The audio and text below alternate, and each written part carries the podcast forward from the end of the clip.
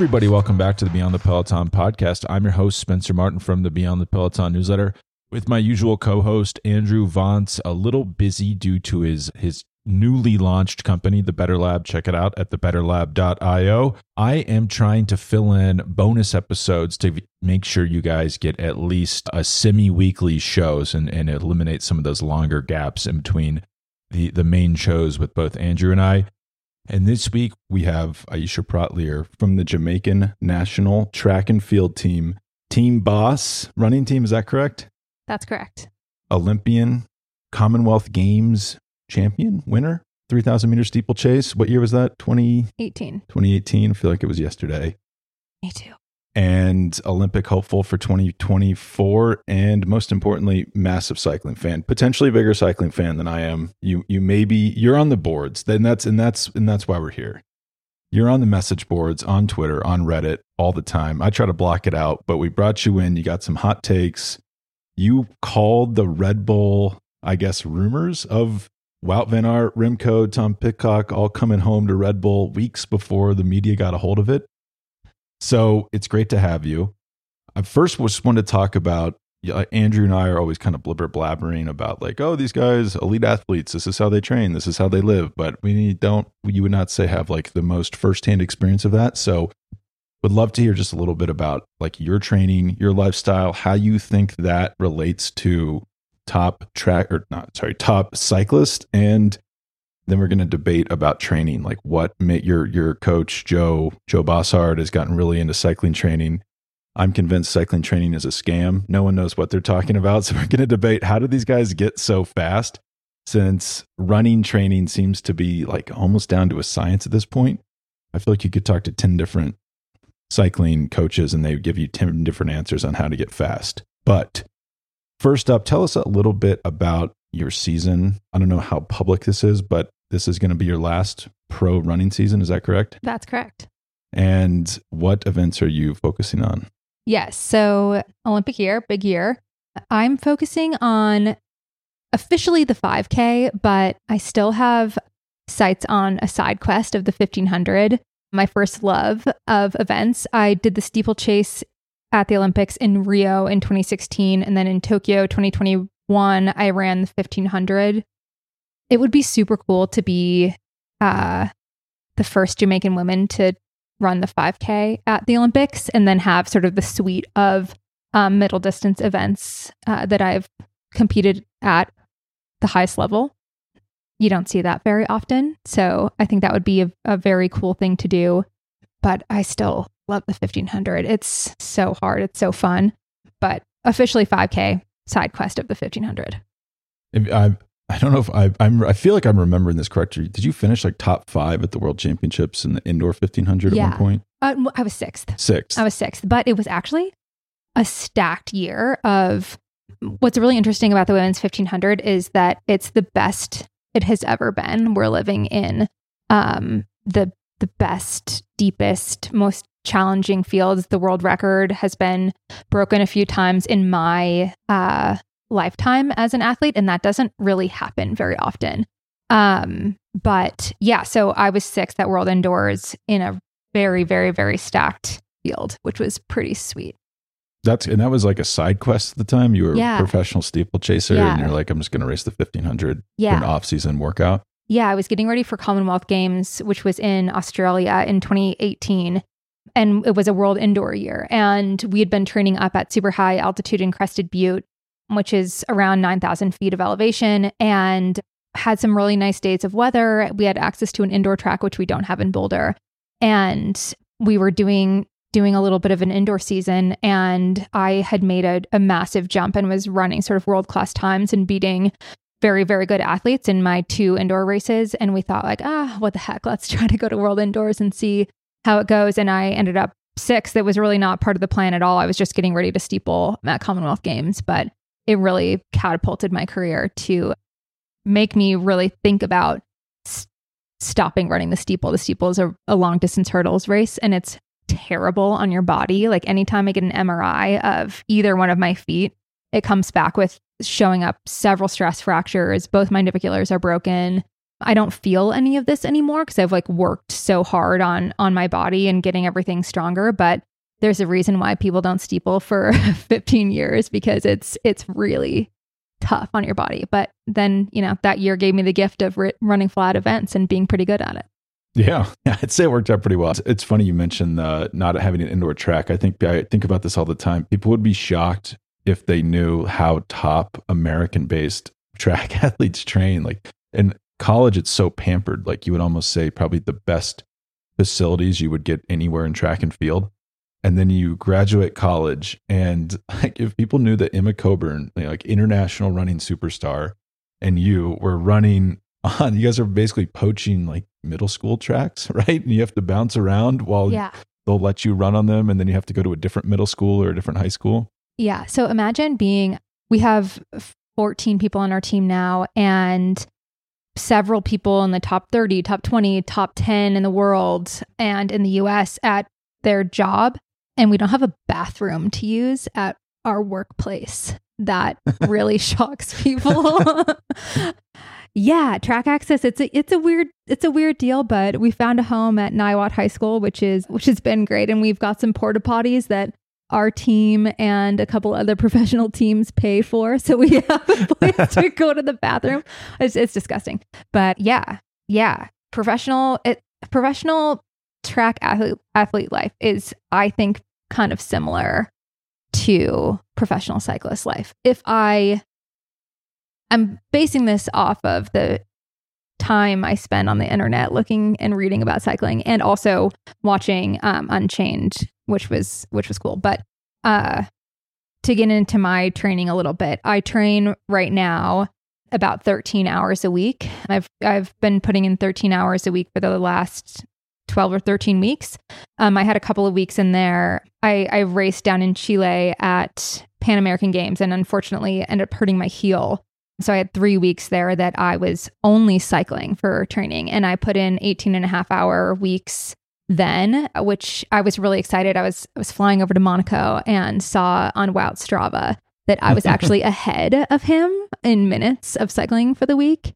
So that's one my one claim to fame for this year's cycling training. But right now I run about in a seven day seven day average looking prospect about 70 miles a week plus five anywhere between four to six hours of cycling on top of that. And we have been experimenting with adding cross training in as a way to balance out the intensity of our training. Someone like me, I am the ripe age of 34 years old and I've run a lot in my life. And my heart and my lungs want me to run 90 to 100 miles a week. I've done that in the past, but because I'm a more mature in age athlete, I will not say old. That's a lot of wear and tear. So I I need to be a little bit smarter with the miles that I'm running and have them be more quality. And then I can add sort of low level cycling in to supplement that. And we have the benefit of having a coach who is spends way too much time thinking about this stuff and he is very very very scientific in the way that he approaches training i was just showing spencer his latest training book that he is is into he's usually reading some sort of textbook and he's reading inigo mujika's book endurance training science and practice second edition which i was trying to figure out who is is that Magnus Cort and the polka dots? This is a good question. This is like it's like really ambiguous. You know, I think it is Magnus Cort because he has the POC helmet Yeah. and this. I mean, Magnus Cort, hilarious guy, good rider. The, first three stages of that tour, what was that? That was tw- must have been twenty twenty two Two. when it was in Denmark. Yeah. And you're like, my one thesis about Denmark is very flat. like, I think he got that KOM because he sprinted. There was like one highway overpass that he sprinted up, and you're like, it was three days of extremely flat racing. And then now they have like a world tour. Denmark has a world tour race one day. I'm like, I don't know if I need to see more of Denmark. Yeah. Like, yeah. they, I think I want to go visit. I want to go to Copenhagen. I don't know if I need to watch pro cyclists race around, but I guess it is really windy, so maybe they'll get some Yeah. nice crosswinds there. But yeah. That's Yeah. the that's the Jonas predicament. How did he get so good? Riding in the wind. yeah, riding riding the wind. Yeah. riding my my usual co-host Andrew Vontz was like, you know, this was two years ago. He's like, where the hell did this guy come from? Oh, what was he just like riding around in fields? And then now he's winning the tour. And then he watched the Unchained documentary, and that is kind of what he was doing. Yeah. Just riding around. in the worst possible conditions. Yeah. Yeah. Yeah. I mean, they have a lot of good riders. I actually would be curious. You see clustering like this in cycling where you'll have, you know, some, and sometimes it's EPO related. Like there was all these great Canadian mountain bikers in the 90s, and then you found out they were all just using EPO. But like Denmark and Norway are now like the hot places for cyclists. And 10 years ago, it was like the young Swedes were really good. And you kind of get these clustering of riders that are like good from the same country. And I don't really have an explanation for it. I mean, Lance Armstrong's theory was it's kind of simplistic, but it could be right where it just you see your countrymen doing well and you're like, oh, if that guy can do it, I know I can do it. And then it kind of elevates everybody's game. If you can see it, you can be it 100%. Yeah. I really think that that has a lot to do with it. And the way that Magnus Cort was celebrated during that during that tour, it's like, wow, this guy is hitting a cultural moment here. And how many little kids saw that? And then, you know, they think cycling is cool. And then, you know, if you have a bunch more people with access to this idea, then maybe they pick it up and inevitably there'll be kids with talent that are the ones picking up their bicycles from seeing that out in the world. Yeah, yeah. And you guys are riding a lot. I mean, I, I do think it's a good idea because, you know, like both you and your husband will have feet problems. I'd imagine if I ran every day for 15, 20 years, I'd have pretty bad feet too. Just the human foot isn't really designed to handle that. And just running is hard on your body. Cycling is not that hard on your body. So that makes a lot of sense that Joe would have you guys supplement your running training with cycling. Yeah. I remember you came over and used our Peloton on Zwift one time, and you did a hard ride. It was like three hours, pretty high power. I'm like, I can't believe she walked home. Like I'd be, I'd be destroyed. There's no way I could walk home. I'm well, still you in awe. you changed you Spencer. I have to credit you with part of this paradigm shift because I I had a really bad freak knee injury and subsequent surgery into your comeback in 2021 right before the Tokyo Olympics and the first thing that I was able to do from my knee surgery was spin with no resistance. And that was the first thing that I could really do for training and so before I could run I was consistently riding 3 to 4 hours like pretty hard but I would get halfway through these rides and think like there's no way I I don't even know how to spell my name anymore. Like this is so hard and I can't I'm not pushing Watts anymore. Like what's going on? And I was telling this to Spencer and he asked what I was fueling with. I forgot about like this.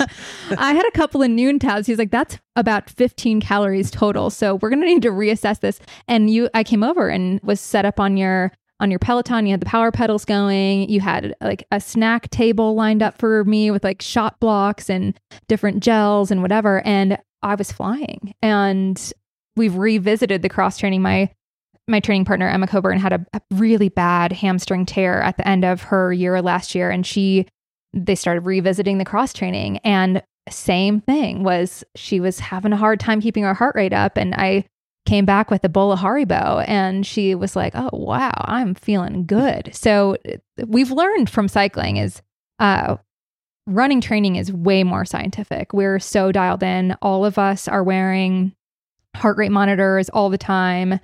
Some people are wearing stride pods. Our coaches routinely taking lactate on us. We've done lactate step tests. A lot of people have done VO2 tests. We're really dialed in with like our efforts and whatever. And then our, our all of our training goes into this huge platform called Runalyze, and our coaches consistently monitoring trends on all of us, and we're able to avoid a lot of injuries and illnesses for the most part, and and get really fit with more indiv- individualized training. But what we've learned from cycling is that fueling is important, and running is so archaic in the way that we would go out and just bang out these, you know, 15 to 17 mile long runs at you know, low six minute pace average on a sip of water. And you'd feel like the bottom of a trash can for about three days after that. and now, you know, we're taking gels. And when I'm training on the bike, I'm drinking my what I call super Gatorade, which I, I just make extra strength Gatorade. so I'm making sure that I'm getting the 40 or 60 grams an hour that we've learned from the Peloton. But yeah, the high carb revolution started in my basement two years ago. It's, it's funny you say that about cycling, eh, about the scientific of the training because Team Sky, great team, like had a lot of success through the years. Won something like I think they won like six out of eight Grand Tour, no, maybe seven out of eight Tour de France's in a row. Perhaps I'm not looking at the figures in front of me, but pretty good team, you'd say. Pumped a lot of money, like to the tune of 50 million US dollars a year into the team. And they were doing what you're just like they were starving themselves during rides. The thought, and this was not long ago, this was like 10, 10 to five years ago. They would just starve themselves on rides. It was just like, don't eat, drink as little as possible. I guess like high protein, Keto. keto. Yeah. They, and like, I think Chris Froome is still doing this. And this is one of the theories as to why he's so slow relative to the rest of the Peloton now. And it's like just in the last few years, they realized like, hey, you should eat a bunch when you're trying to ride and burn a bunch of calories because your body's like a furnace and it needs to burn energy to then put out massive amounts of energy. And this like just started when I'm like, how did anyone miss this? How how was this a thing that just happened recently? I mean, I did a race and I'm not I would not say I'm in particularly good shape, especially relative to where I used to be. Like five and a half hours. This was last fall. And I found these these um, bottles, like a drink mix, and it was like 320 calories per bottle, 90 gram of, grams of carbs. So you can drink that easily in an hour. You, you could take, if you really wanted to, you could be consuming like 750 calories per hour on on the bike, which was really tough to do before that. So it is like really simple. Just put a bunch of carbs in and you'll get out a bunch of power. And I was able to push like five hours into this race, pretty big numbers that I probably couldn't do when I was like training a lot and super fit because my body was just starved and didn't know that I didn't know that I had to feed it. But you also see these attacks coming from further and further out, like Remco over the weekend Mhm. attacked, you know, like 50K. We, we didn't know because they like didn't have the ticker on the screen. So we just had to guess how far away it was. But he attacked 50K out. Pretty easy, pretty routine, just like soloed into the finish line. Like that would have been hour. inconceivable five years ago. I think Philippe Gilbert might have been 2018 Tour of Flanders. He attacked really far out, like 90K, 80K out, maybe less than that.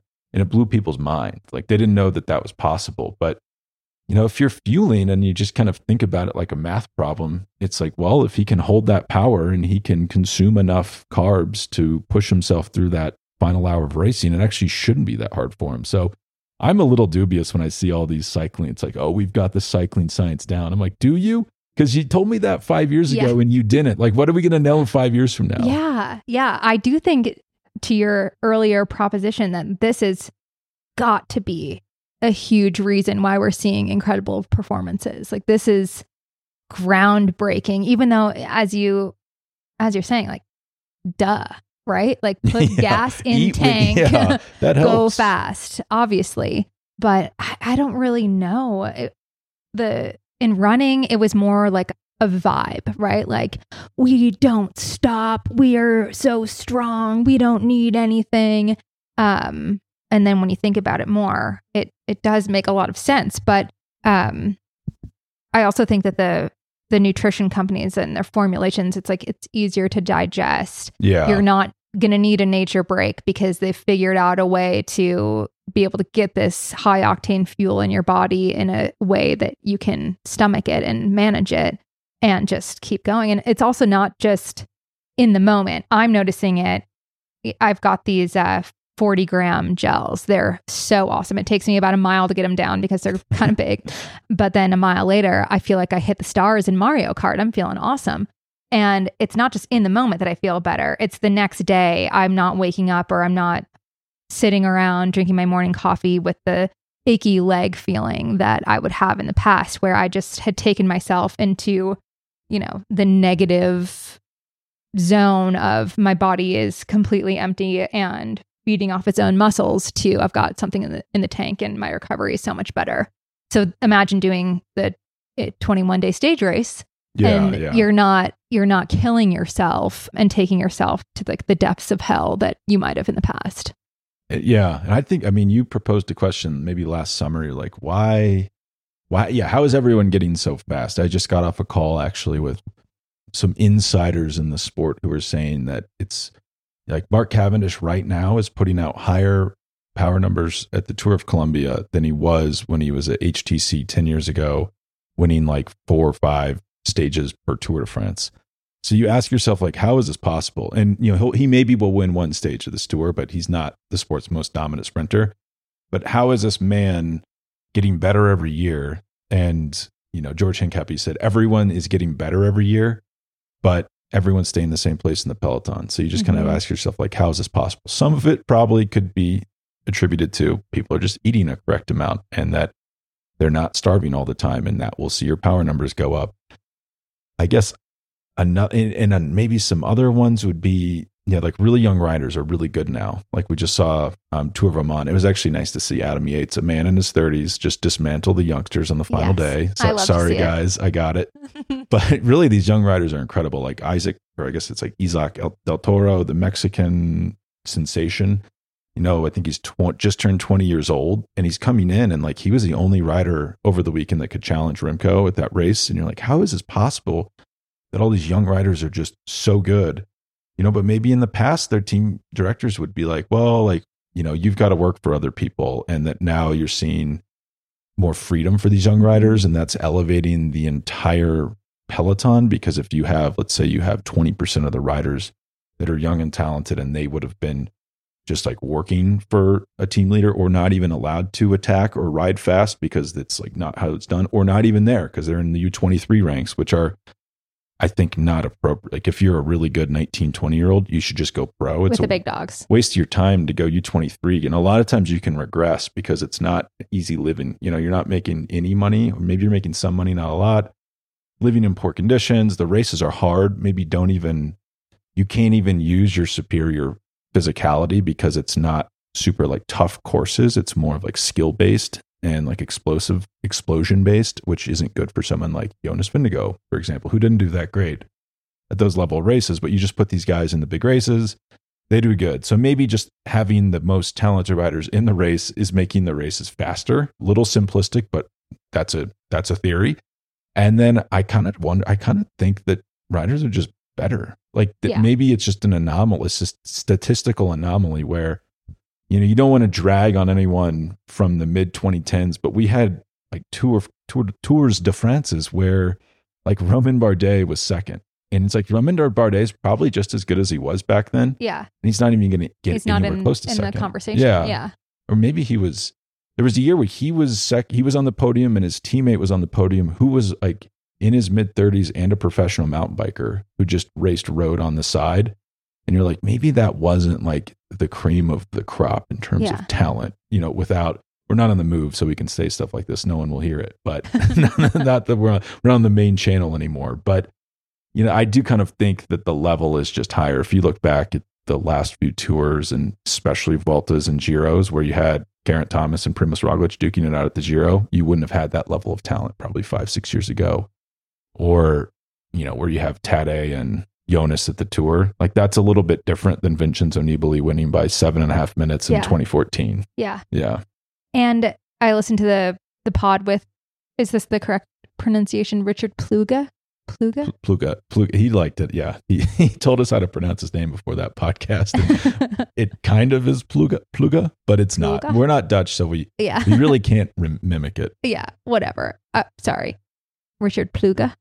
I listened to his podcast uh, with you, and I think that uh, Visma now, not Jumbo, Visma, uh, the idea of like talent acquisition and like actually looking for talented yeah. riders.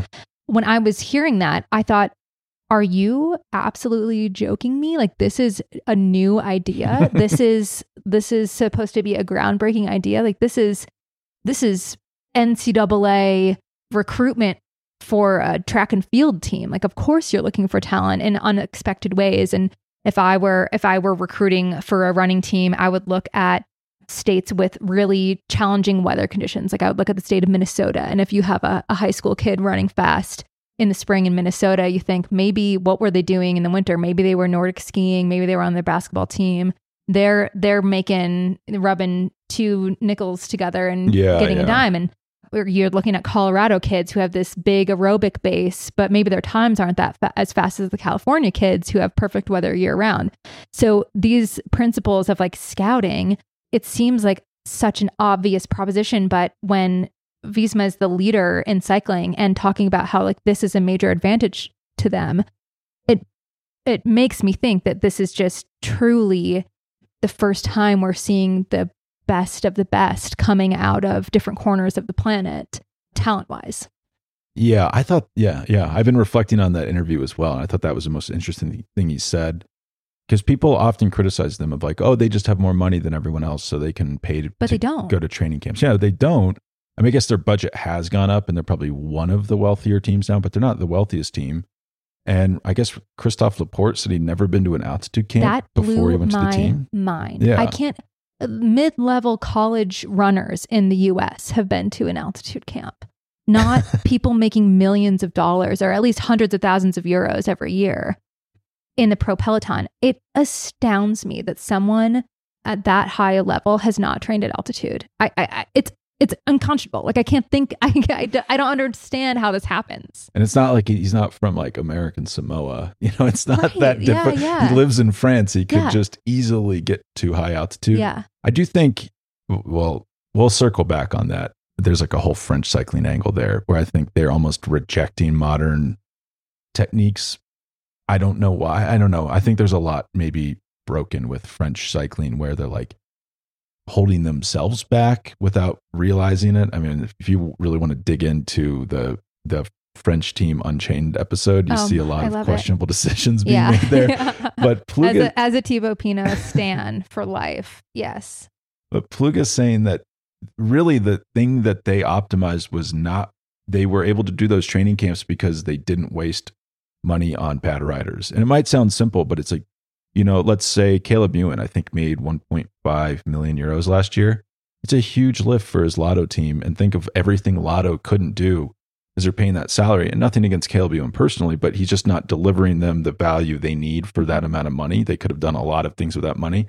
And you see that with the, I mean, that was like standard in cycling. Just like blow money on riders who never would would never return that. And if you don't do that, crazy idea, you can spend that money on things that make the riders better, like Yeah. altitude camps. It's a really simple idea that I guess wasn't adopted for a while. I mean, I interviewed with the team a few years ago and was going to like help them on these recruitment strategies and they're basically like what's your thesis and i'm like sign good riders try to sign good riders and i'm like do you guys like you know how do you what what's your internal calculation for x rider produces y results and gets paid z you know because that's the matrix matrix you should use. If someone wins two races a year and they're making 2 million euros a year probably not a good value out of that rider but if they're making 60,000 euros a year that's really good value. And they were like oh no we don't even can, we don't even know what people make. And i'm like well this is like that's not great. And i didn't get the job so. Mhm. but who who knows what could have been. But Yeah.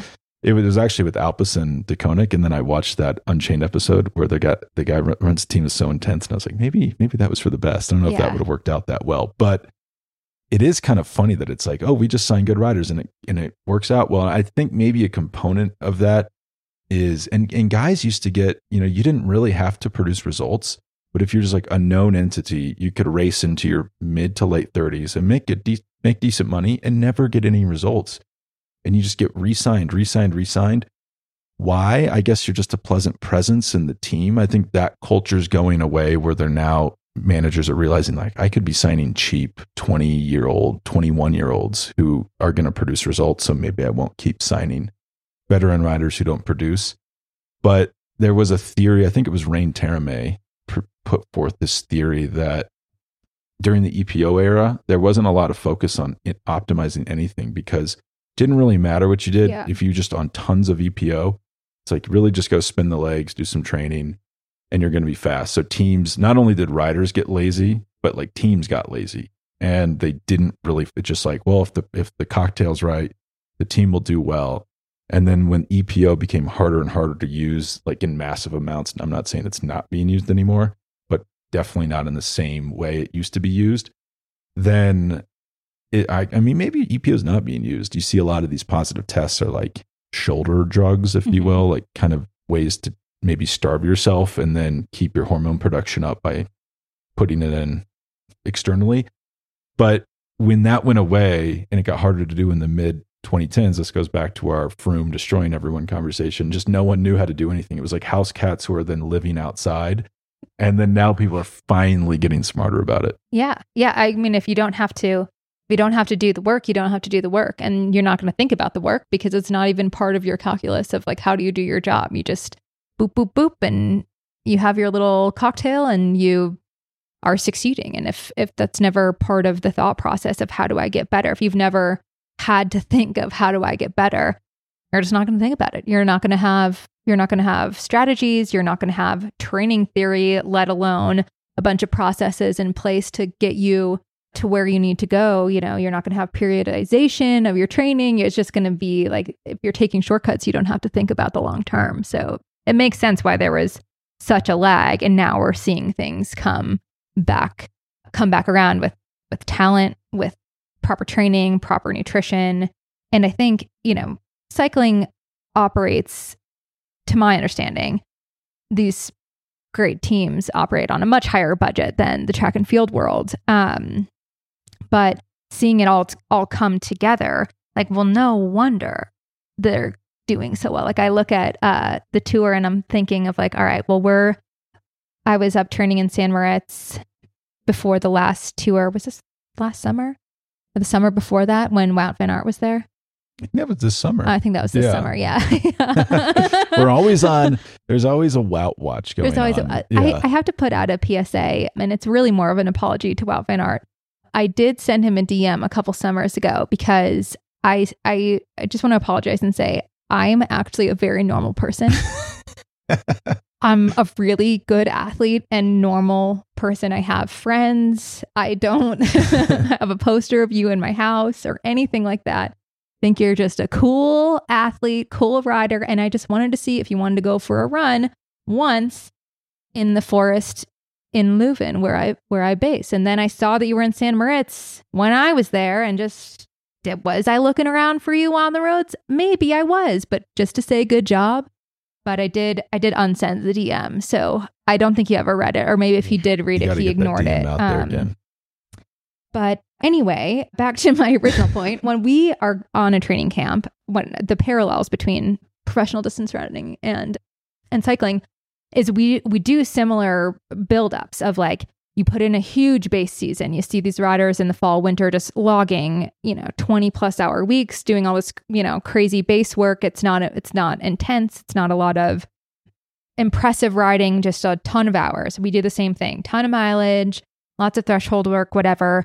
And then you see them shift into a, a more of a race mode or a pre pre competition mode, and maybe you train at altitude. I live in Boulder, Colorado. At what are we?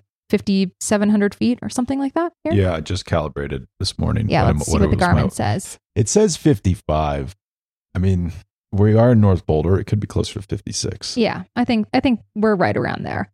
That's so, like 1,700 meters or something like that. If yeah. you don't use feet. If yeah, if we're doing meters, and then some some of the year I'm at 3,000 meters in Crested Butte, and you use that altitude time to like really galvanize your training, your turning the screw a little bit, getting ready, and then you go down to sea level and you crush it. The difference between professional runner altitude camp and world tour team is there's no chef, there's no dietitian with you, there's no team masseur. There's for I mean, for us, we're a we're an independent team. We all have our own separate shoe sponsors. We're really self powered in this. If like I'm paying for my training camp, I'm going to San Moritz. I'm getting my place on booking.com. I'm walking to Coop every day and we take good care of each other. We're all, we're, you know, we have a cooking rotation and I cook one day, Emma cooks the next day, Corey cooks the next day. But I'm, I'm just thinking of like, if you, if I had the, the budget for these things, like how much better could my performance be if you're, you know, crossing off all of these things? So all you need to do is just get your minutes in, do your training, and then just totally chill out for the, the rest of the day. And that's for me, the beauty of training camp is like, I, I don't really need to walk my dog or yeah you deal with the minutia of owning a home or anything anything like that but i do think that the world tour teams are are doing an incredible job at preparing these athletes or at least like taking taking the load of living off so that they can just train. There are a few riders. Uh, I'm a big training camp person too. Like, give me a week in Tucson, and I'm, I'm I might be in the tour. Yeah, I'm flying. but I think like Alexander Kristoff never does them. He's just like at home because he has like a million kids, so he's at home all the time in Norway training. like he sh- he might be the best cyclist in the world Yeah. if he's doing as well as he's doing. But you actually see it pay off. Like if it's really bad weather or a really oddball race, he tends to do better than other people, and I do kind of attribute that to training in Norway all It's the tough. time and just probably like diff, diff not difficult conditions, but just like yeah, it's like oh my god, the kids are making noise and going. It's just like your life is kind of constant chaos, but it does instill a bit of like hard mentality in your mind. You can like Totally. handle anything. And then I guess Mads Pedersen, I heard that he's never done a train an altitude training camp before. He just started this year. He's really good. Go figure Yeah. where it is yeah i don't it's but so i understand it with running more it's definitely a slam dunk. Like go up to altitude train drop down race. Like that's a s- easy calculation. Sometimes i wonder with with cycling where like you'll see remco go up to altitude. He'll come down if he does a one-off event he's absolutely flying or he's flying first day of the Vuelta. But you know you're at the you're all at the same altitude together for three weeks during a grand tour. You do kind of wonder like do the benefits wear off by week three or is your body adapted is just existing at altitude good for your body and you get better and better and better and maybe that's still helping you in week three If I was a physiologist on a world tour team and I uh, would be thinking about this problem, I would be looking at um, hemoglobin, hematocrit, ferritin levels. Um, maybe I would test this of like an earlier season uh, racing situation where you come down from altitude, you feel great, probably because all of your levels are um, are elevated. You're feeling really good. Your um, your your breath rate and your perceived effort is is lower. There are some weird things that can happen, like if you're not used to going up and down, like a lot of athletes say on day five, they feel really weird at sea level coming from altitude. Like day five, day 10, you know, you're just like encountering these physiological chal- challenges and changes to your body. But I would be testing this and I would be taking little blood panels throughout throughout their time coming back to sea level to just get a gauge on like what's actually happening and do you need to in fact go to altitude for 6 weeks like is that more beneficial for you can you hold your altitude blood levels longer if you're if you're at altitude for longer instead of like a 3 week training camp like just trying to optimize for how how can your body feel best perform best and how can you use these training tools to your advantage so that you can hold your peak form for long Interesting. I guess cycling. Uh, yeah, I was just thinking about as you were saying that. I mean, that's a good idea. I guess cycling is complicated even more than running because, like, you can go to Crested Butte in the wintertime and run. Probably couldn't ride. Like, they're quite No. restricted. I'm just trying to think of places with altitude in Europe, like a ski resort. Obviously, where you'd not be able to ride. I'm I am surprised that it's not a trend of people like going to ski resorts in the wintertime and just training indoors. Yeah. I I would not be shocked if that's Yeah. like a trend in five years. yeah You can go to the Canary Islands. The only, I guess, bottleneck there is like there's one hotel really high up, and that's where like everybody stays. People tend to like lose their minds up there because it's you're just Yeah. like in a high desert, nothing going on, and it does kind of feel like if you could, the more you can stomach being up there, the easier it is. Like being up in Crested Butte is Yeah. probably even though it's, It's prob- cold, it's, it's, probably similar though i i got six weeks up there and by the end you know i didn't grow up there crested butte is a lovely town i love it have a condo there no knock on crested butte but to get to a target you have to drive two and a half hours to montrose. And so just like your creature comforts Yeah. of you know doordash like these things that we've grown accustomed to in the modern era which i should just you know get over it. But y- you encounter loneliness and lon- loneliness is also a killer of like yeah, if you're if the vibe is off it doesn't matter right? Like this can be the best thing for your body but if your mind isn't there or it's starting to feel like sacrifice instead of choice then like that's going to be inhibiting of your performance also so I would think it would be awesome. Like you go up to a ski resort with your buddies, you're on the rollers, you're getting fit. Nobody else is doing this. That's that's also like another a, a good mental piece to it is like when we're up in Crested Butte, I'm thinking like there's nobody in the world that's training at higher altitude than we are. In the Rift Valley, like like in up up in Kenya, you know, we're at the same altitude. We're at the we're the same altitude as as the Ethiopians. Like there's nobody in the world that's doing things that we're, you know, we're not doing other than if people are doing gray area stuff or god forbid doping, we're not doing that, but we're doing we're doing the best possible thing for our body that a clean athlete can can be doing and I think it'd be kind of fun. I think somebody should try it out. Like go up and surely some of these guys have some ski condos somewhere. They could just hunker down, crank out some fire playlists, start watching some Netflix series and just like yeah, I would. do it. Because that's essentially what you guys are doing. It a Yeah. lot of times in Crested Butte, you're just running indoors. Yeah, Yeah. yeah, yeah. Yeah, it just gets really cold there and very, very snowy. There's times where, you know, there's five feet of snow on the ground. So yeah, you're on you're on a treadmill a lot. I guess that's. I guess now that I think about it, that's kind of the whole point of Boulder that it became popular with endurance athletes because it's high, not a ski resort. You know, it's like I can see snow outside, but it's very sunny, Yeah. so you can recreate if you have to. And I guess it's less popular with cyclists than it used to be. It used to be really popular with pro cyclists, like Why 80s, do you think that 90s. is? I think it's because I think a few things. I think racing in the US is essentially dead. So Yeah. people used to base themselves here and race in the US. Also, some people used to base themselves here and race in Europe. But the idea of basing yourself in the US and racing in Europe is pretty much dead now. Like nobody does that anymore because Just because of travel time?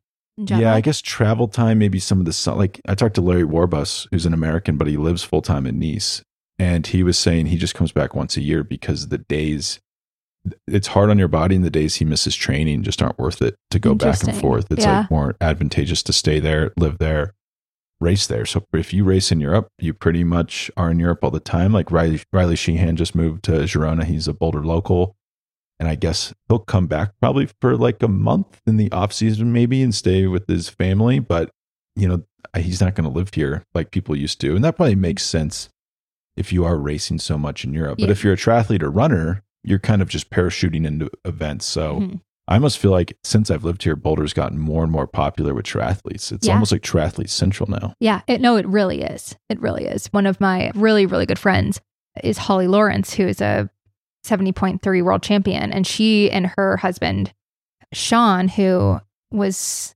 one of the first pair of twins to break four in the mile NCAA champion back in Indiana back in the day, sort of athletic power couple, they had been living and training in LA, which is kind of an unconventional place for triathletes. And they just moved here this year and this past year and have thought, like, why did we wait so long to come here? This is truly triathlete mecca. Um, and you've got Olympic champion Flora Duffy, Mal- Rennie down the street. Like there are some of the best triathletes of all time live in Boulder, live and train in Boulder, and it, it just makes total sense. You've got outdoor pools. The running here is is the best running in the world, and this is an altitude that's sustainable. A lot of runners wouldn't actually come to Boulder for an altitude training camp because they don't think it's high enough.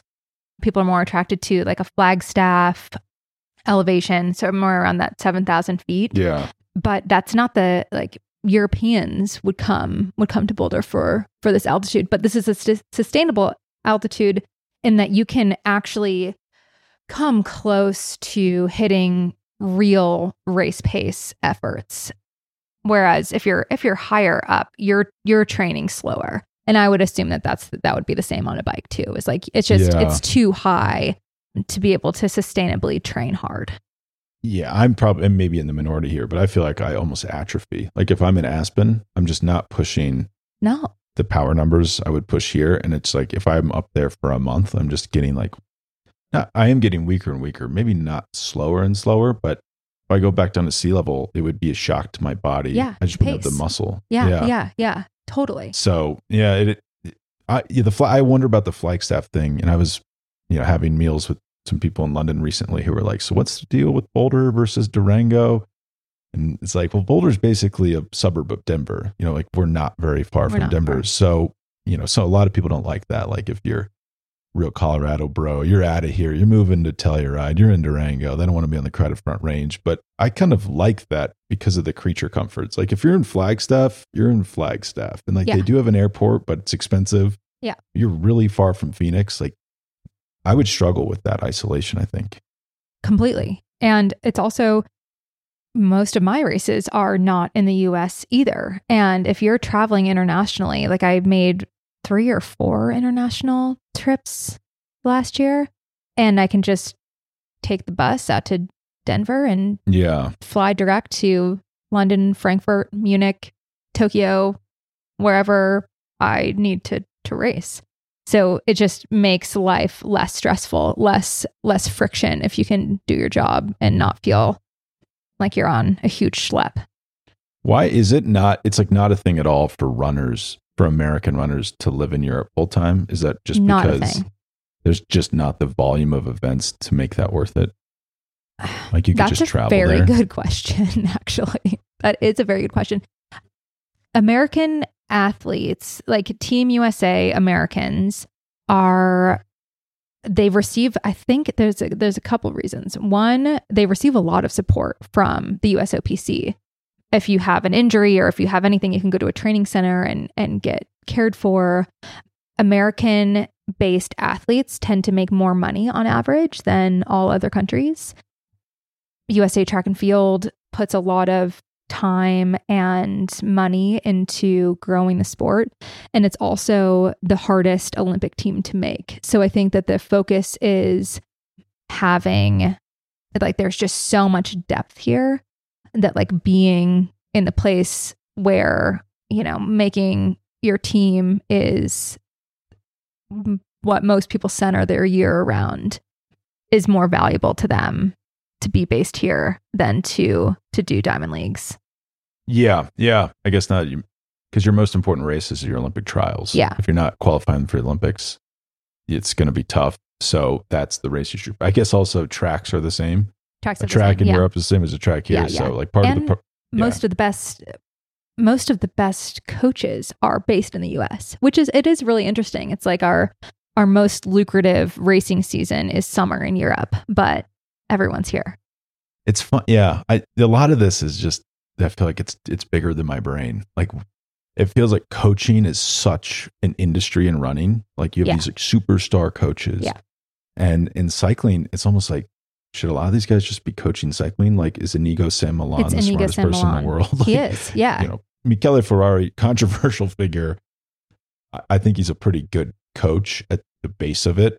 And like that's a huge advantage have in cycling. We were talking before we recorded about cycling training. I kind of wonder a theory I have is you it's really just training zone two at extreme, extremely high volumes, some intervals. And I almost feel like the coaches are managing rest. Like that's the big difference. There maybe are riders who are just showing up and you're not, they're not fit enough. They didn't do the work. But I don't think that's very common anymore. I almost think the reason people aren't good is they're overtrained or they cut too much weight. They got too skinny. Like those are the two things the coaches manage. Like San Millán is telling them when to rest and when to eat. And like everyone's doing the work. And like that's the secret sauce, I, I think. there is no shortcut for the hours needed. Like that's something I've I've learned coming from a terrible uh, knee injury is that you cannot fake it. You really cannot fake it. I it took me, you know, almost two years to come back to the form needed to be competing with the best in the world. That is a huge component for sure. Like I think you're right on the money with like the amount of zone two needed. I do think that they could be doing better. Obviously, rest is huge, right? Like I just said, I'm training 13 ish hours a week. That doesn't account for like gym sessions and body work and sports psychology, whatever. But so let's say, let's say if you put everything that I'm doing together, I'm maybe looking at like 20 hours a week. That's not a full time job. But the rest of my time is truly spent like recovering. And it's not, it's, we have wearables now. You can see when you're when you're recovering and when you're not. You know, I've got an Oura ring that shows me my heart rate and my HRV every night, and all these things that's like in the past, I think underutilized the importance of like true like non-sleep deep relaxation and all of these abilities to like go parasympathetic sympathetic parasympathetic sympathetic and all of these processes in our bodies that are really important. So yeah managing rest is huge. I just think that inigo is probably the only one who's like truly coaching and this is just coming from my like deep depths of twitter twitter reconnaissance but athletics in any it doesn't matter what sport it is it's a, it is science. So the fact that people are just vibing it out there they're just riding they're like i'm just going to get my hours in and i'm not going to really worry about the efforts like i think that that is criminal. Like how are we not how are we not coaching this? How are we not like you're also not all the same people right like you all have different engines under the hood like where is the specialization where is when you when you have someone like Jonas who has an insane VO2 max, like one of the higher highest recorded ever VO2 maxes in the world. It's like, yeah, well, he's probably not going to need to do very many VO2 max sessions. He's not going to need to do as many, many intervals, but maybe he needs to work on his power. Maybe he needs to work on his torque. Maybe he needs to work on something different than somebody who doesn't have as high of a VO2 max. And that's where it blows my mind that there is not like programming seemingly for cycling, that it's just like you're just out there and you're stopping for a coffee and you're what I mean, what? I think what's happened in the last even half decade in cycling, and it used to be ex riders would be considered good coaches. And you'd even see this at the amateur levels. Like the guy was the local pro. He should be training us. He knows what he's doing. And I noticed this like you know, five, six years ago locally, like really good riders would be like, yeah, some cat four from Colorado Springs is coaching me. And I'm like, oh, that's a little funny. Like, you know, your instinct is like, well, what does he know about racing? But it's actually not the same talent coaching someone and being a good rider. And it started to trickle up almost to the world tour where now I'm assuming EF does this now. They have like scientists train the riders. And I know for a fact that's what Visma does. It's just, um, I was talking to a team manager who was like, doctors should be training these people. Like this should just not be like I know how to train because I I've done it myself and I'm going to tell someone what to do. Or it's like actual professional scientists are training these people, and that's probably why we're seeing also why we're seeing the level go up. Yeah. Oh, completely. And I I think I think you need a little bit of both. I mean, scientists don't necessarily have they they haven't felt firsthand what it takes to send your body into absolute oblivion for a result. Like you can see it on paper, but to have like the living, breathing feel of it all is it is a different ball game. So I think you need both. I think you can't expect to do superhuman feats without thought behind it and without I mean, yeah, direction and guidance from somebody who knows like what what is the the goal behind what you're doing? And that's where in running you know there's so many different training methodologies and and you can you can pick up a book and you can read about whatever and you don't necessarily need to be a, sp- a physiologist but when you're getting to the very top level and you're and now access to all this information is so much easier where most coaches in Boulder have a lactate meter and are reading like what's happening physiologically to their athletes. It's like you you're missing out if you're not if you're not at least having someone with a with an eye on your training that knows what's going on. But then yeah, then you need both. Maybe maybe you have you have that physiologist, but then you have like the the coach who's there for the mentals of it all of like this is you guys are going into battle and today we will win. Yeah. And I guess that's what you've seen. Like when you watch Unchained, we do not have a partnership with Unchained. I've mentioned this show like 50 times, but the the guy screaming at them like, come on, Jonas. He is not, Grischa Niermann is not coaching them. Yeah. Like coaching their training. He's like their race coach. Which I love. Yeah. And you have seen this like division of labor, which I think is helpful. And I think the reason for that originally was you used to just like go have your, you would have your own coach and you would race for whatever team you're on. I think what happened is people would like be naughty. They would go to like naughty coaches, and then the teams wanted to control what Yeah. the riders were doing. Yeah, so they brought it all in house, Yeah. thinking that it's safer that way, and it probably is. Yeah. Come on, Jonas.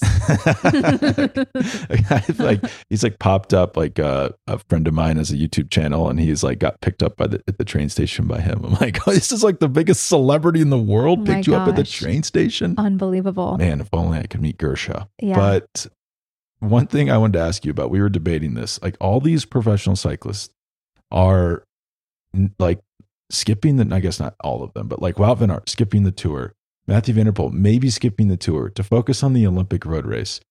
As an Olympian, I thought you would be a good person to take take the temperature on this. I understand like track and field Olympics very important. Cycling, people often say like I swear every time I watch the Olympics, people are like, huh, didn't know road racing was in the Olympics. And it's, it, I feel like it's almost like included, like they put it in the corner. It's like the first day they pat it on its head and like, oh, road cycling, you're so cute. And it's just, I cannot believe people are, these big riders are focusing on the Olympics so much. It drives me insane to a point where, because it's so ran, it's kind of a random race. It's done with your national team, which which is really fun as a viewer. Like I love the national team races because every no one really works together. Like, okay, I'm not, I'm not on, I'm Wout and Jonas. You're not. Yeah. Wout's not going to be working for Remco. Yeah, like we don't work together. We just happen to be on the same national team. I get paid by Visma. They're still signing my checks at the end of the day. And I'm going to be competing against this guy at the Vuelta next week. So it's like tenuous. It's actually a great, it's like perfect because it's like tenuous alliances, small teams. The teams don't work very well together. They're secret teammates stacked throughout the race. But then the courses, I mean, it is cool because it's just, even if the course isn't hard, like they did it in London and everyone thought it was going to be a sprint finish. And if you race 250 kilometers really hard, it is selective because that's how people race. But it often produces like a somewhat random winner. I, so I'm surprised people focus so much on it. Like, do you think this is cool? And that now like cycling is becoming an Olympic s- sport? I, I kind of don't like the hot take, don't really like the Olympics. I feel like the less Thomas Bach has to do with your sport, the better your sport is. I mean, I guess the NBA now, you know, is kind of embracing the Olympics more, and that's cool. But I'm always wary of like the Olympic Alliance. Like, I feel like that's going to work out well for the IOC and maybe not for the actual sport. But what's your take on this? Are you excited that it's like featured at the Olympics now? Hot take. I disagree with everything you're saying. also, hole in hole in my not theory. everything. Not everything. I'm like, they should do the tour. ASO only looks out for the riders. Uh, yeah. Yeah. No, I think it's really cool, actually. I think that there's a couple of pieces to this puzzle that make this specific Olympics unique. It being in Paris, it being in Europe, where all of these riders live. The Olympics is, it's just cool. Everybody in the world who knows anything, who's had a thought about sport, knows the Olympics. And I think with more of a I don't want to say like a globalization because it's it's always been global, but all sports having their Netflix show and social media becoming a bigger part of the sporting world and personality being allowed, I think the Olympics is almost getting more prestige and popularity in a sense of like I don't ascribe to this, but if you're an Olympian, you get letters at the end of your name. So I would be Aisha Praught-Leer, O L Y. And like, you don't get letters to added to your name for being a Tour de France rider, which I, I you probably should. Like that's that's insane. Nobody nobody does that in the world. But what I think is happening is there is riders want to do it. Like it is it is a very very unique proposition that the s- slimmest of margin of human being gets the honor of being an Olympian and no one can take that away from you and an Olympic medal is and this is coming from you know I'm a I'm do an Olympic sport but it is the greatest honor in all of sport and I think it's cool to see riders who like yeah they they make a lot more money than track athletes and they have a really high profile but wanting to do wanting to do the Paris Olympics in particular makes a lot of sense to me. And I love it. I you you are onto something with Paris. That that must be a major component. Yeah. Because it's it's like a monument has then just been organically created in the heart of Europe. It's close for them. And I guess we're not talking about people that could win the tour. Like Wout van Aert's not going to win the Tour de Right. France this year. Matthew Van Der Poel's not going to win it. Right. Being an Olympic gold medalist in those countries, in Belgium and the Netherlands, Lights probably a big deal. Huge deal. Like it's really interesting. A lot of smaller European countries, if you have an Olympic medal, like you're ostensibly set for life. Yeah. Well, I, yeah, I was in I was in London, just like browsing browsing the the channels, and they have it's just like random like Sam Quek. She was on the Olympic. She was captain of the Olympic gold medal winning field hockey team, and she's like a TV personality now, like Yeah. to a level like she's like Ryan Seacrest Yeah. of, of Britain, and like Jennifer Valente, American, won an won an individual gold medal in the Olympics. I had to look this up actually just right now in Tokyo. And like, I doubt anyone in Boulder even knows who she is. She showed up to uh, Boulder Roubaix, which is like a local gravel race that's really hard. And she raced it on a road bike and won the last time they had it. It's like, yeah, she's an Olympic gold medalist. She's pretty good. Yeah. But there is just like a dilution in the US, especially in cycling, where you're not going to be as famous. So maybe that's hard for me to grasp. Mhm. I guess it's cool. I and maybe this is just an anomaly because Wout and van der Poel are such big stars that they can just call that. It's like, yeah, I want to win the Olympics, and Yeah. that's what I want to put my focus into. I do think it's absurd. like, I think van der Poel and Pidcock are going to do the mountain bike race and road race, which Sagan. So I think Peter Sagan was the first person to do this at Rio, and it was. You it would kind of be like if Roger Federer was like, "Well, I'm going to do tennis and table tennis." Like Yeah. they are the Oh, same, but they're not. They're really not the same. at all. Yeah. Yeah. Yeah. I also wonder if Red Bull has something to do with this or just like the idea of non endemic cycling sponsors coming to the table of like just more influence at the Olympics is really cool. You know, you like think of, I I think about a, a bunch of different Olympians that are sponsored by Red Bull. You think of Mondo Duplantis, the pole vaulter, the Swedish pole vaulter, who is just like Red Bull guy, Karsten Warholm, the Norwegian 400 meter hurdler. It's like Red Bull's very invested in Can the Olympics also. Wear Red Bull stuff? No, they can't. No, no. But I guess Red Bull figures if they're, They're so if they're so good, it doesn't really matter. Like if they're wearing our stuff the rest of the time, Yeah. no one is really thinking, "What's his name?" Carson. Warholm. Isn't there like beef with him and like an American hurdler? He like There's not beef. There's an incredible ri- rivalry between Rai Benjamin and carson Warholm. does he wear shoe? Is there something with the shoes? There's always something with the shoes. Yeah, But Puma has a very, very fast, very, very fast 400 meter hurdle spike. But his competitor, the competitor brand, also has a very fast spike. So it's kind of apples to apples at this point. But yeah, Karsten is, he's been unbeatable. I'm waiting for Nor- Norway is like now invading pro cycling with Uno-X, like really good team, Yeah. small country, like four million people. Track and field, are they going to be like max. the best NBA players soon? Like, what's going on here, guys? I know. Why are the Norwegians dominating everything? Yeah. I, I, you look at, there's a very famous running family, the Ingebrigtsens. They've had three sons be Olympians in the 1500 and the 5K. One of them has multiple Olympic medals, um, world championships, and they all started skiing at a really young age. Um, I do think that there's incredible endurance talent in Norway that's like probably nature and nurture at the same time of like incredibly high natural VO2 maxes and they've been training it since they were little kids.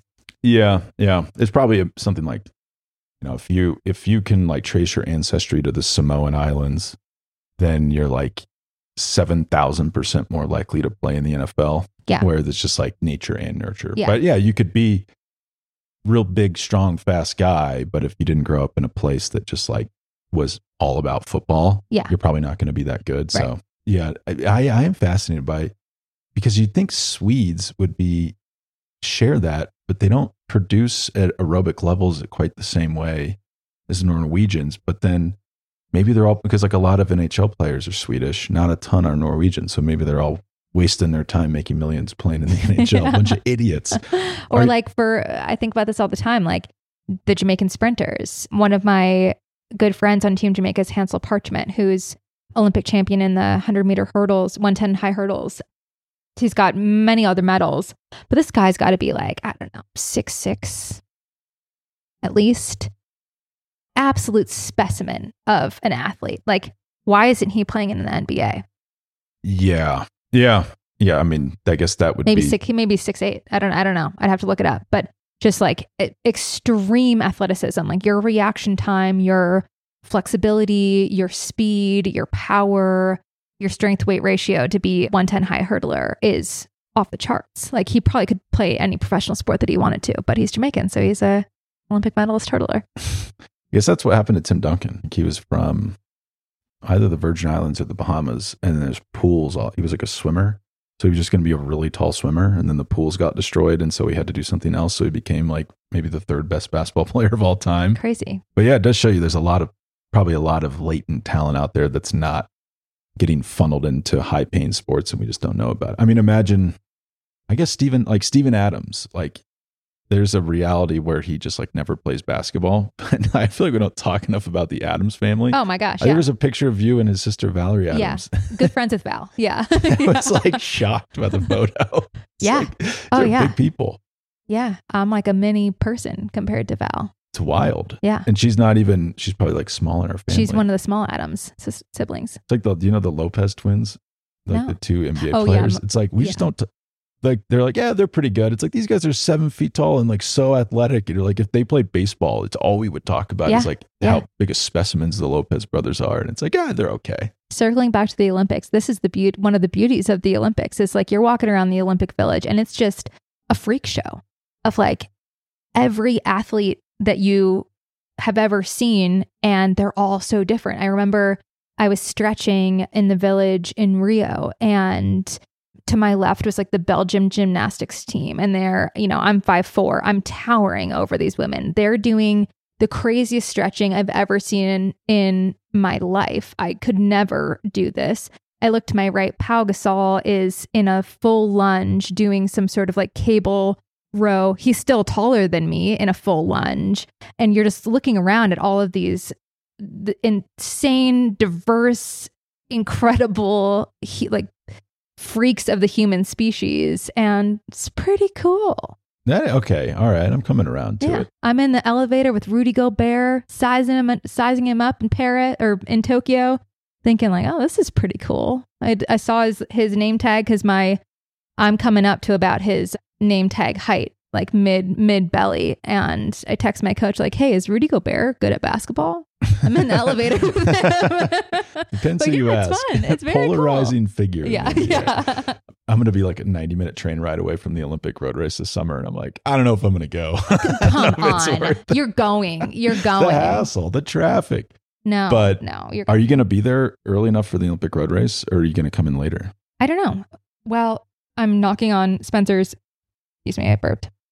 I'm knocking on Spencer's wood, table. I'm shooting my shot, calling my shot that I'm making this Olympic team, and we have been discussing how we'll how we would train going into this thing. I'm sure we'll do some altitude, maybe in San Moritz, but probably going to be pretty hot, so we'll probably need to do some heat acclimation, and I don't know where we would do that. So it would be it would be cool to be nearby. Yeah. Yeah. That actually, you brought that up. I forgot to bring that up during earlier in the episode, but that's also part of the calculation of doing like too much altitude training before, let's say, the Tour de France. So you're like, you're up in San Moritz. It's got to be the coldest. It's so It's cold so during the cold. summer. It's Yeah, it's like- ridiculous. it makes me angry sometimes. 55. It's the hottest day we've had this year. So you're up there and then you drop down and you're in like baking hot Provence or something. And like, does that outweigh? Should you have been heat training? And I'm like, still, I still think we have a long way to go on like heat training. Like, how Yeah. beneficial is that? It is. Should you be doing it? It's very beneficial. And we've started doing it. But there's, again, technology is really cool. Like I've got a sauna blanket where I, five days a week, go in this little, very, very hot sleeping bag for 40 minutes. And you, there are all these studies that show like so, how much sauna exposure that you need to pump up your blood plasma and all whatever your heat shock proteins and all this stuff. I'm not a scientist, but I do know that there are studies that show you exactly how to do it. and you can be heat acclimated and altitude trained at the same time. Interesting. Yeah.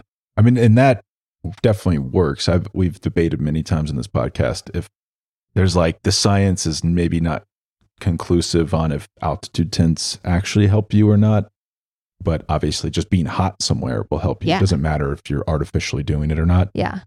And is it throwing you off the short spread between the Olympics? I, I'm not an Olympian. I feel like I'm very thrown off by it. I feel I'm like we just had the Olympics. I feel like we just had the Olympics. I really do feel like we just had the Olympics. And it's crazy because there's so much hype in an Olympic year. It really is like no other year. And I feel like we just did this of like, here we go, Olympic year, we gotta do it all. And sponsors and blah, blah, blah. So yeah, there's a I didn't do indoor track this year, and a lot of people on my team didn't do indoor track this year. And I I personally feel a little bit of like, yeah, gird your loins because this year is going to be big. And Yeah. we did just do this in a very weird way in Tokyo. I'm going to also say, I know I said I was a normal person earlier, but I did see Rigoberto Uran in the Olympic Village dining hall in Tokyo. And I would like, if I saw Lady Gaga, I would be totally normal. I'm like, oh, hi, Lady Gaga. But I see like professional cyclists and I freak out. I, I turn into a version of myself that is so uncool. And I was with my training partners, all of whom are like completely gorgeous. They all look like models. And we're, you know, eating our gyoza in the Tokyo Olympic Village. And I see Rigo sitting by himself two tables away. I can see him through all of the plexiglass dividers. And I, I was too nervous to say hi. And I was telling the girls, I'm like, do you know who this is? And they all think I'm crazy because I like cycling so much. And they're like, Aish, like you guys are the same size. Like, why are you intimidated? Just like go over there and say hi, you freak. And I couldn't do it. That's like the meme. It's like it's someone in a corner at a party, and it's but he's sitting over there like they don't know I have 2.5 million Instagram followers. I Yeah. think he's like the most. He has the most followers on social media than any other cyclist ever. It's which insane. is yeah crazy. I mean, he must be a rock star in Colombia. That's well, really- did you see what was happening this fall where he brought Wout? yeah, I forgot about that. What was it, Tour de Rigo? I was so obsessed with this. Like, why wasn't I in Colombia for this? It was like yeah, his personal Grand Fondo, and he like made Wout do a transatlantic flight to go to it. But did he pay him large sums of money? They're like on these backwaters, Wout's in like the very European jean shorts, just so out of he's so out of his own context, just sweating. and Rigo is just living his best life. They're making him like samba, bachata. I don't, I don't know what dance they were trying to make him do. I was obsessed with this content. I couldn't I couldn't stop. Well, we'll get you. I we have taken a ton of your time, but before you leave, I do want to, like, as I approach pro cyclist retirement age, I never used to think about. I used to just think like, well, you, okay, you're Geraint Thomas, you retire, and then, and then you're good. But it's actually more complicated than that because I mean, maybe you haven't made enough money to do nothing. Even if you have, that's you know, you can't really just sit around and do nothing for the rest of your life. I feel like the trend in cycling is, you know, like I'm just Mitch Docker, use him as an example, like good rider, very good personality, like affable guy. Started a podcast before he retired from cycling, just seamlessly transitioned from pro cyclist to podcast host.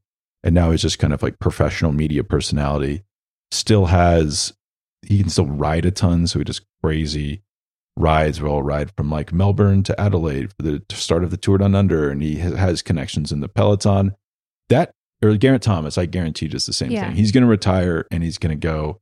You also like don't realize you think if you're a kid and you're like you're going to make five million euros a year and pay no taxes, you're going to be set for the rest of your life. But like Garrett Thomas probably has to make money because you have to live like 45 more years and you have expenses, taxes. They don't tell you about that. Property taxes. but yeah, children, tuition. So he'll probably just be a professional podcaster and very successful. Like, is that what what's the norm in running? And then if you you know, if you don't want to share, you don't have to, but like what are your personal plans once you stop running? Yeah. It's really interesting. Especially, it struck me when you said, well, you're not going to do nothing. Yeah. These are people, myself included. I've been a hamster running my butt off on a wheel professionally for the last 12 years. You can't just like sit me in a room with nothing to do after this. I would go crazy. And most professional athletes would go absolutely crazy. Like you're these are incredibly driven, goal oriented, obsessive personalities that like what like what would I even do if I wasn't doing anything? Like I I, I can't conceptualize like taking off the running shoes and being like, well, I guess I'll just do nothing. I that being said, I have not made enough money in my career to retire from all life, but in running the norm is there's there's not a huge norm. A lot of people become coaches. As we talked about, Yeah. running coaching is is big business. A lot of NCAA coaches, a lot of professional coaches, youth coaches. I'm not interested in that. I'm pretty intense. I once received a yellow card or a red card at a track meet. I didn't know you could do something, but I wasn't racing at my team's conference my senior year and was yelling so vigorously at one of my teammates that I ever received a color card to like back off. Like I, I think I would get fired from a coaching job in the first week because I, I'm too hype. Um, like the state has to come in and like, Yeah. suspend you as a state employee. We can't Yeah. endorse this behavior. exactly like ma'am stand down but yeah it, it is interesting a lot of people move into like the running industry is big I, I was I assume this happens in cycling too like you go work for specialized or cannondale Yeah. or something like that that happens a lot of running and running a lot of people my husband included retire from running and then work for their the sponsor like the, their previous sponsor i'm I'm at an interesting place where I, I'm not sure what I want to do. I do a lot of work in athlete advocacy and sports governance with our global governing body, World Athletics. I've really enjoyed that and gotten to work on several different projects like human rights and making the sport bigger, safer place, more money, more fans, you know, what have you, signing off on rule changes and, and innovation in sport. I find that stuff very interesting. Um, but there aren't a ton of jobs uh, flowing out of that either. Um, I the the short answer is I I don't know, but maybe it's my ego that thinks that I'm going to be fine. You know, I'm I'm like reasonably of reasonable intelligence and you know, contrary to what I've said about my cycling fandom, like a, a pretty normal, likable person. So I feel like there's something I can do in the world, but things I'm exploring would be, yeah, like sort of high level business of sport, potentially some human rights work, or I might just want to totally transition out and just be in some sort of like incredible rat race, bad for your health inducing line of work because that's essentially what I'm doing right now. That just like involves nine hours of sleep. But yeah, not sure. It is, it, it's hard when athletes retire. I watched my husband retire in 2021, but eh, because your whole life and your whole as much as as you want to say like oh yeah I'm, I'm more than just a runner like you really have to be a runner 24 7 if you're if you want to be successful on the world stage. And as a cyclist you have to be a cyclist 24 7 and you know you're taking maybe two weeks off per year of training. And it it becomes it consumes you. It becomes everything. And to set that down and find a new way to define yourself and find new goals to chase and new things to live for honestly. Like i i freaking live for this stuff. Like i i love the thrill of lining up in a stadium of 40,000 plus people in my underwear to absolutely thrash myself and thrash other people in competition like it's it what we do is crazy and and you're riding in a peloton at 60 kilometers an hour with I, I I was really struck by how loud the peloton was in unchained again not a not an official sponsor here but uh, oh, oh, wait, wait. The check is here. I'm now a pundit on Unchained. But and no, it's like eh, the incredible risk and the incredible reward of of athletics is it's a drug, man. It's like it's it's going to be hard to set it down. And I'm sure for cyclists it's it's the same thing, but you you use the people around you and you you talk it out and you know, get a great therapist and ride it out into the sunset and figure out something else to do. I feel like Kip, maybe Kip Taylor's like screaming at his radio, saying we're wrong on this. But I, I have a theory that it's like, you know, the rat race job, bad for your health. I feel like it's oftentimes not as hard as people make it out to be. Like it's, it's hard to get those jobs, Yeah. but a lot of like big corporate jobs, it almost feels like they, you know, you're such, you, you present so much value as an employee that they like want you to work for a really long time. Mhm. So it's not is you know you think like i'm a professional athlete it's about crushing my coworkers and it's like nah like we're all going to do well and the company's going to do well and you know like my father-in-law works for a very big company and like they get every federal holiday off like holidays i'd never even heard Yeah. of i'm like uh, what what's the deal maybe we should push kids to go work for big companies because it seems kind of nice Yeah. Yeah. I mean, honestly, it does seem kind of nice. Like, uh, just waking up every day and knowing exactly what the goal is is something that's very comforting to me and like working way way way harder than anyone ever should work. Like that's very appealing to me. I don't know. Yeah, I guess that probably the the big problem I have is like if I'm not super interested yeah. in a project, I tend to be like lazy or find difficulty and motivation on it. But some people just it's just you know like I'm a corporate lawyer and I'm going through documents from 200 years ago highlighting like references to magazine size. It's like I couldn't do that. I could not hold focus on that. If I was looking for like Tour de France finishing times from 200 There years ago, go. I'm in, but you just got to find that niche yeah, I'm just not able to do that. But if you can, I by all means, kids, I recommend you go work for the biggest company you can find. It's going to be fabulous. and but get health insurance yeah, get that health insurance. That's what it's about. yeah Free lunch. It, in cycling, it's big. We were mentioning it like big for you know major cyclists to be podcasters, then like start their own media companies. Is that a thing in running? Not really. I mean, there are some, there are a couple of podcasts now that are like pretty good. Couple of like grassroots media companies that are popping up. One in particular is called Citius Mag. If you, if anything that I've said in this podcast makes you feel remotely interested in running, I, I highly recommend signing up for the Citius Mag weekly newsletter. It's kind of like the Spencer's s- Substack. Like you're getting recaps, you're getting getting a pulse on on track, but just less money, less money in track. I think mm. It's all going to the coaches. it's all going to the coaches and the hundred meter sprinters. Yeah, yeah. You just you can't really make a living on it. There are you can you can commentate some, but most people in those roles tend to have several side hustles going on. It is a little funny, yeah. It's almost feels like all the money in the I mean, I guess like the IOC kind of is the big profit center in that value chain, or the shoe companies like Yeah, Nike's probably doing pretty well. But yeah, it is odd. You don't never see like there's like not no one does like, you know, Emma Coburn, what's her season gonna look like? And like actually does like it's all like let's run user generated content that Yeah, yeah, might yeah. not be very good. Where does Aisha Praught live now? yeah, yeah. It's just like toxic message boards. But I don't know. I feel like Puma could just hire you to be like you're you're just like their roving podcaster. You're just traveling the world making running content for them, tracking down pro cyclists.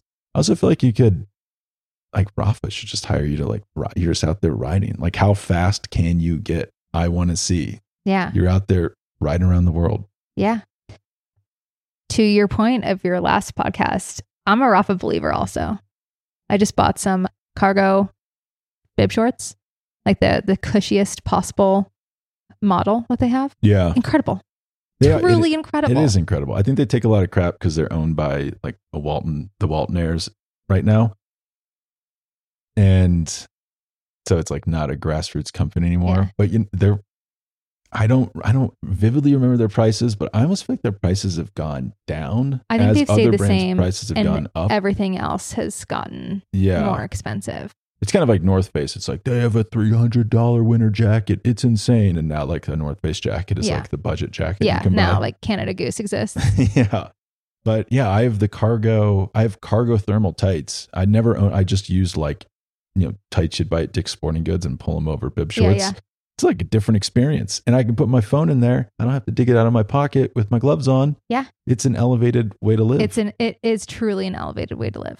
yeah, and the clubhouse in London is really really fun. I reckon if you're in Soho in the Soho area, drop in. They have like an entire wall of just like cards you can pull off, and like every each card is a different ride you can do. Oh, cool. It's like a good idea. Yeah, Yeah. It's like I mean, maybe this is just I just wasn't there long enough, but you know, in the U.S. it can be a little standoffish. Like you even you know I've, I'm often at the Rapha store here, but it's like if you're not into cycling, you could feel like maybe I'm not supposed to go in there. But like the London store was just like popping. There's like random people That's in there really like cool. learning about bikes, which is cool. Even though I'm like a Twitter informant cycling nerd, I feel like an imposter if I'm sitting in Rapha. I feel like an imposter in and what? How? I'd be like editing a podcast with Richard Plugge. Like I'm not supposed to be in here. what? That's insane to me. I that but that's the American cycling scene. I feel like it's just all it's like no one feels like an insider. It's trying to make everyone feel like an outsider. Probably because it was so counterculture and like not cool for so long that it like created this persona. You know, it's like it had it like put this edge on itself out of like a defensive mechanism. But it can be pretty off putting if you're just curious in the sport. Yeah. Yeah. And probably living in Boulder too. Like, I, one of my plans in athletics retirement is getting a bike and riding. But as my husband has said, you you're a retired professional athlete in one sense, and then you go out to ride, and people think that you're going to be like the best and you're going to like crush all these rides and whatever. And, and, He's like, whoa, guys! Like, I'm just trying to have a good time. like, I like take it easy on me. I'm I'm new here, but that's how I feel. Like, I want I wanted eventually join all these group rides, but I hear you guys talk about the bus stop ride, and I'm like, I can't go I there. would not join the bus stop ride. That's that's not good. That's yeah, not is there like a gentle, like I don't know, is the the Petunia Mafia is like a 200 plus person female cycling group in Boulder? Like, are like that's are they good. nice? I feel like they again they take a lot of crap and they're not paying us. But Rapha, like they have really good. Uh, they have really good not beginner rides, but I mean they have beginner rides too. But just like it's not crazy. You can go on those rides and they're like they're well, I guess like maintained and it's especially they have like women's only rides and stuff like that. Like that's a really good entry point into group rides. I mean the bus stop ride, especially before Tokyo, was nuts because it was like pro mountain bikers, all the pro triathletes, and like those were some of the fastest group rides I've ever been on. oh my god, And like very cool, but Yeah. unless you're like, I was not in great shape that summer, and I was like barely able to keep up. So like, unless you're like really really fit, it Yeah. can just be overwhelming. yeah. Well, we'll let you go, Aisha. I've kept I've kept you here forever. Thanks. I have to go do my uh my double. I've I've got to do my double too, aka my single, getting on Zwift. well, thank you so much, And Thanks for having me. We'll have you back on the summer before the Olympics to speculate on ha- what class of travel everyone is traveling to the Oh yeah, in. and we didn't really get into my predictions. We didn't get in, into my season predictions, into my Grand Tour predictions. I have a lot of thoughts, and so uh, we'll follow up next time. Before you go, you got to list them off. So here, I'm going to monuments: Milano San Remo, Flanders, Roubaix. Who wins that? And then the Grand Tours: Mads Pedersen, San Remo, San Remo.